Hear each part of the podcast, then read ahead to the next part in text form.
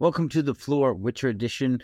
We are diving deep into the lore of Netflix The Witcher. We're looking at season two as we prepare for season three. If you want details on season three, check out our news episodes. We've got all kinds of details for you there. The quick summary of the episode here Cirilla and Geralt arrive at Kaer Morhen to stay for the winter. Eskel arrives having trouble with a Leshy. He is tainted by the creature and transforms, so Geralt must kill him. Yennefer, Fringilla, and Francesca meet with Baba Yaga. Uh, Baba Yaga makes each of them an offer for something she wants, and Yennefer can no longer use magic. So those are, that's that's kind of the summary of the story here. Let's dive into the lore points. First, we'll talk Straight about up Baba Yaga, huh? Straight Baba Yaga. Yeah. Uh, Okay. yeah. So Kaer Morhen. So in the Netflix series, there are uh, several Witchers there, which we will not like. We will see all of them walking around. We won't actually meet them and know them by name and, until a couple episodes in. So I will go through each of those Witchers eh, in the episodes. They're introduced by name.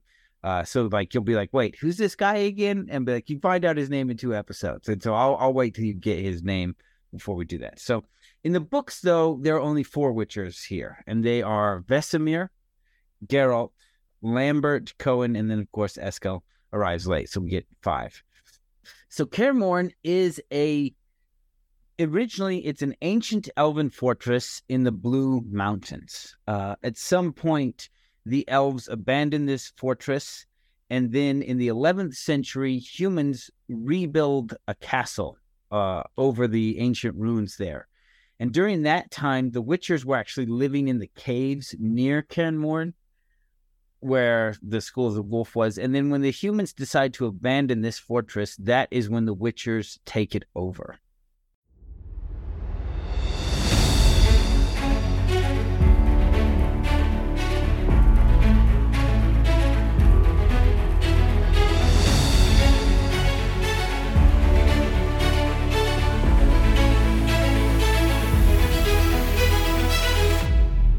Do you remember the first story that was so spellbinding that it drove you to break the rules and stay up all night? To keep reading, keep listening, keep playing? So good you forgot your life and lived there? So good that the moment it ended, you asked yourself, what next? Welcome to the Flore. Our goal is to take you back, take you deeper, to explore and understand more, and relive that childlike wonder. Join us as we dive deep into humanity's greatest stories, no matter how they are told, through books, movies, television, even games. One of us does an in depth research on our topic. One of us is familiar with the topic. and one of us knows nothing. So the right questions will always be asked and will be addressed for anyone coming into the topic, regardless of how much you know. Enjoy another world, another adventure, another spellbinding story. Join us on the Flore. Oh, okay. I thought you had mentioned this place before, but okay. Yeah, so I think we talked about it briefly in the Nightmare of the Wolf. Okay. Okay, so the next thing we'll go into is a Leshy, right? Eskel shows up having fought a Leshy, and he's got this big wooden arm that he cut off from it, even though he didn't kill it. So, what is a Leshy, right? And this Made out of wood? sometimes. So, uh, originally it's thought of as a forest-dwelling creature creature that is resistant to iron. They're very territorial, very aggressive, and very violent. Um, in the Witcher TV show and in the games, these are creatures that tend to be kind of a tree type, uh, like a Spriggan. Is a, is a good comparison if you've fought them in other games or seen those in other fantasies. Um, like Yeah, like got Treebeard if he was a child. So yeah, they're not as big as Ents, but they are fairly big. Now, uh, we don't get an introduction to a Leshy in the books, uh, but in Wiedźmin, Gra Wyobraźni, this is the Polish pen and paper game based on the world of The Witcher. They were actually giant leopards that would live and hunt from treetops. And so that's why a lot of people thought they were trees, but they were actually leopards leaping out of them and attacking people. However, by the time we get to the Witcher 3 game, they are the forest tree spirits, right? Like a human to slightly larger than human sized kind of ant creature that's violent, not passive. and so we see that, and then again, that's kind of what we definitely are going to see in Netflix because we see a giant wooden like arm, right, being cut from a creature here, and we will see uh, Eskel transform into a wooden like creature. Um, so, and then of course we need Kaer Morhen, as we see it, is very much in ruins again. And so we'll talk about the fall of Kaer Morhen. We covered this briefly when we did the Nightmare of the Wolf. But the fall of Kaer Morhen begins with a pamphlet called the Monstrum.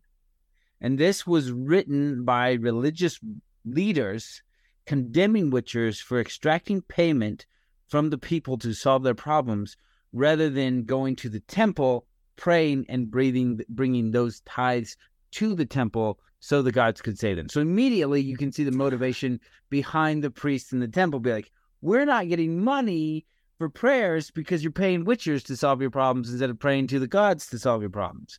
This is not okay. pray. Yeah. it's- Right. it's So this money. pamphlet is released and then stoked by religious leaders until eventually an angry mob of priests ma- and mages attack uh, and they slaughter 26 witchers there. The only survivors of the School of the Wolf are those who were not at Kaer at the time. Now, there is one exception.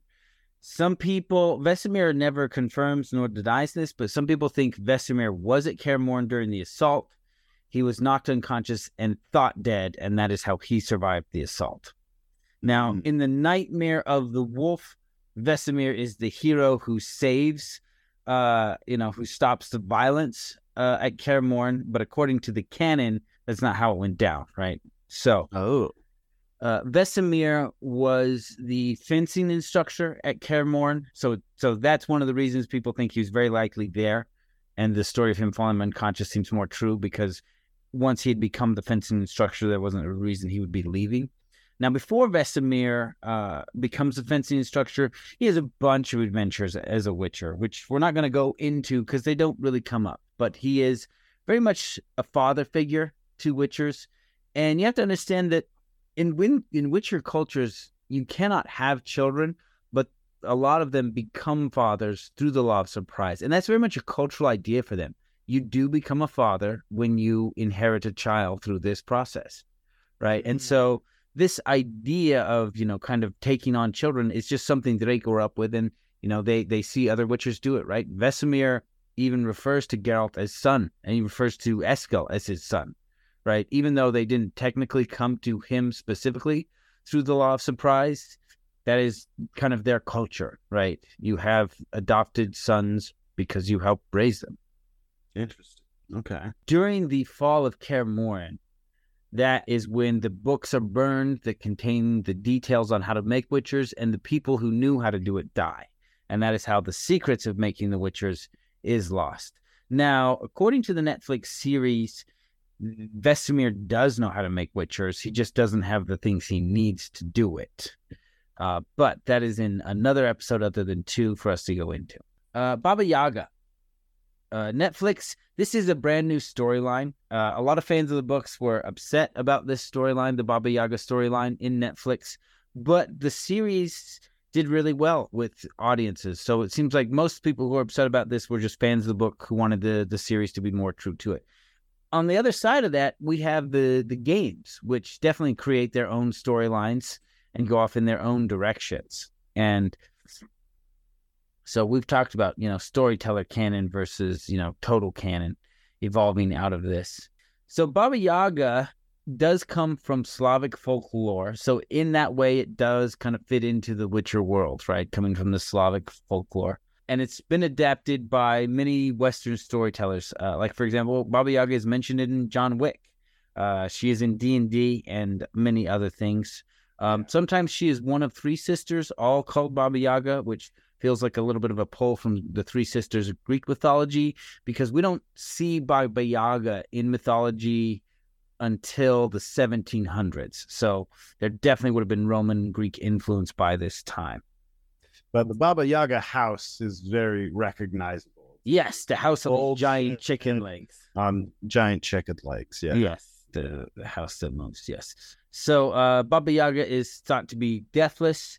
Uh, and she collects souls. Sometimes she accompanies Death on his errands to collect souls. And the term Baba in Polish means grandmother or old woman. Thus, we kind of get uh, the deathless grandmother uh, that she is referred to. Um, and of course, in the Netflix series, we will see her famous house on these giant legs. Oh, they they have the house too. Okay. Yeah. When she meets with Yennefer, Francesca, and Fringilla, she wants something from each of them in return for something, right? So we covered Vesemir. So let's talk about Eskel, because this this was a thing that upset a lot of fans. The Eskel storyline and the things that happened to him in the Witcher uh, games, particularly two and three. They try to create an immersive environment. They want you to feel not that you're playing a game, but that you have entered into this world, that you have become this character. You make the choices, you live here, and want it to be a very immersive experience. And they've done a very good job with that and that's why so many people love it so much is they feel like they get to become Geralt of Rivia, right? The great witcher. And in that experience it is very clear that your best friend is Eskel. And you have a lot of adventures together right at one point Eskel gets his own child surprise and one of the first things he does is go to Geralt and be like what do I do now right um at, at one point. Uh, so he's like Geralt's little brother.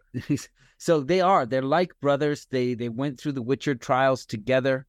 Uh, so they're very close. And like I said, if you play the games, you have a ton of adventures with them, and this feels like your best friend. Not only that, but Eskel is a very intelligent Witcher. He is thought to be the cleverest of them. Uh, he's very patient. He's very polite. Like he's he's a really good guy and none of those characteristics show up in the character in the Netflix series.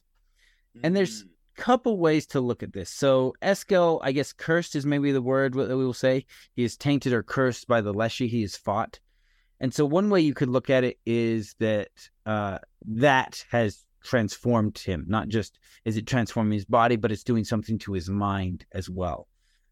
However, that idea doesn't hold very much water because it doesn't draw the attention of the other Witchers. Like, if the Eskel who shows up in Netflix is the Eskel who shows up in the games, immediately all of his friends are like, something is very wrong, right? Mm-hmm. Eskel, as the cleverest of all the Witchers, like in the Netflix series, there's a joke that he was fighting the Leshy for six hours and never thought to use fire on it because that's how you fight them because they're made of wood, right? right. And if Eskel is the character from the games and the books, the fact that he didn't think of that for six hours is like something is very wrong, right? Of all of us, you should have been the first one to put that together. And because we don't have those reactions, it seems like the way they chose to portray him on the screen is just the way they thought he he was or chose to make him. And so it made a lot of the fans upset because here was this awesome character. They, you know, if you played the games, you loved him like a brother. And then they they made him annoying and arrogant and self-centered and you know rude. And they're like this is like a brother. That's like a brother. This is not the the character i knew you know? And not only that but in, in killing him off so quickly there are all of these great adventures that they, he goes through with Geralt will never happen in the Netflix series because they can't. It's okay. They weren't happen with the Henry Cavill. so, Geralt, anyways. Uh, let's take a break there. All right.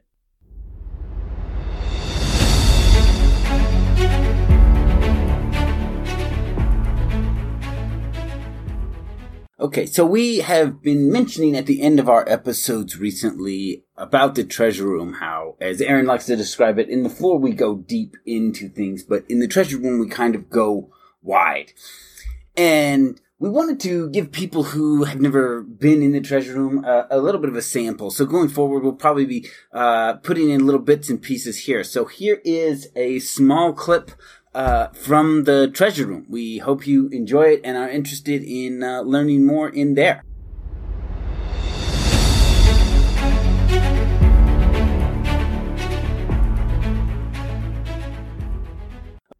it's so fat. And I just got that image of a sphinx who's just like, he's like, I can't deal with it. I can't even get out of bed anymore. It's like I, I, I says, I love food so succumbs to I saw, I saw, I think it was the third or fourth Shrek where Puss in Boots got fat. Was it Some of that. And, and he's like so insanely fat. He only gets up when his milk bowl gets full. oh yeah, I remember that. Yeah. Yeah, that that's what I saw. So I mean, it's it's probably very similar. That's what you're imagining, just the Sphinx. That's just been Well, Right. that's what he needs Geralt to solve his problems because he's like skin fatty. He's like, and I've got magic power, dude. I can get you stuff. Dude, I could get you like pizza or tacos. I don't want what you want, dude.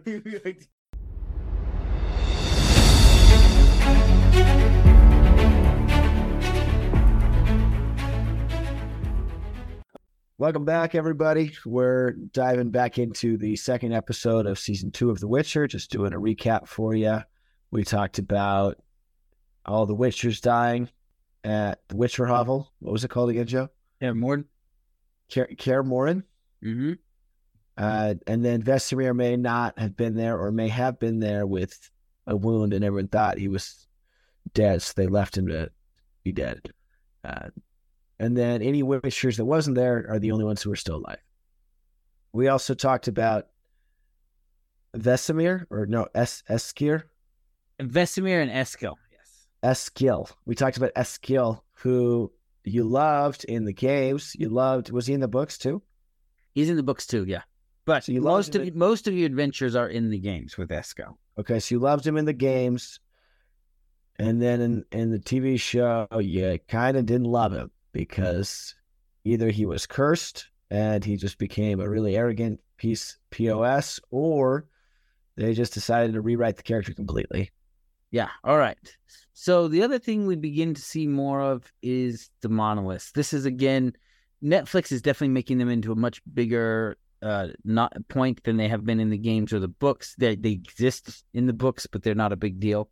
Um, so Cirilla breaks one, and it seems that now that is a gateway for new creatures to enter the continent.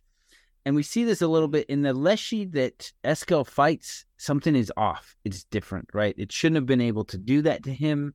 And they're just, you know, we begin to see Vesemir and Geralt talking about how creatures are changing on the continent. They don't match up what their books are saying, and it's weird. So and probably makes their job more difficult. I also want to just recap real quick. There's some really cool fight scenes at Kaer in this episode. I'm not sure exactly how it happens, uh, but there's there's a scene where they're all using their their barrier spell, uh, the ward spell. Do you remember this, Joe?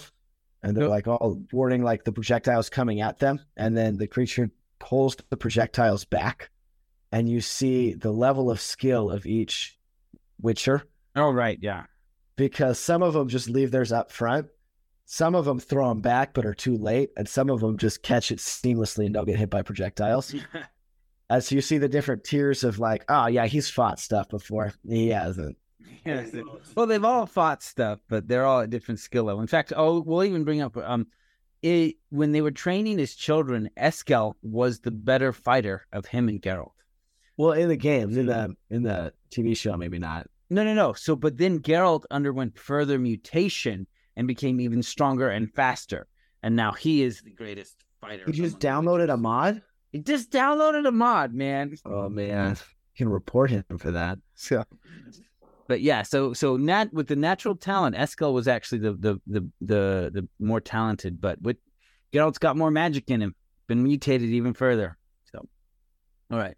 So at the very end, the mages, uh, Fringilla and Yennefer will be captured by a group of elves called the Squoy, the the Squirtile, uh, or Squirrel, as they're often referred to. We've mentioned them before.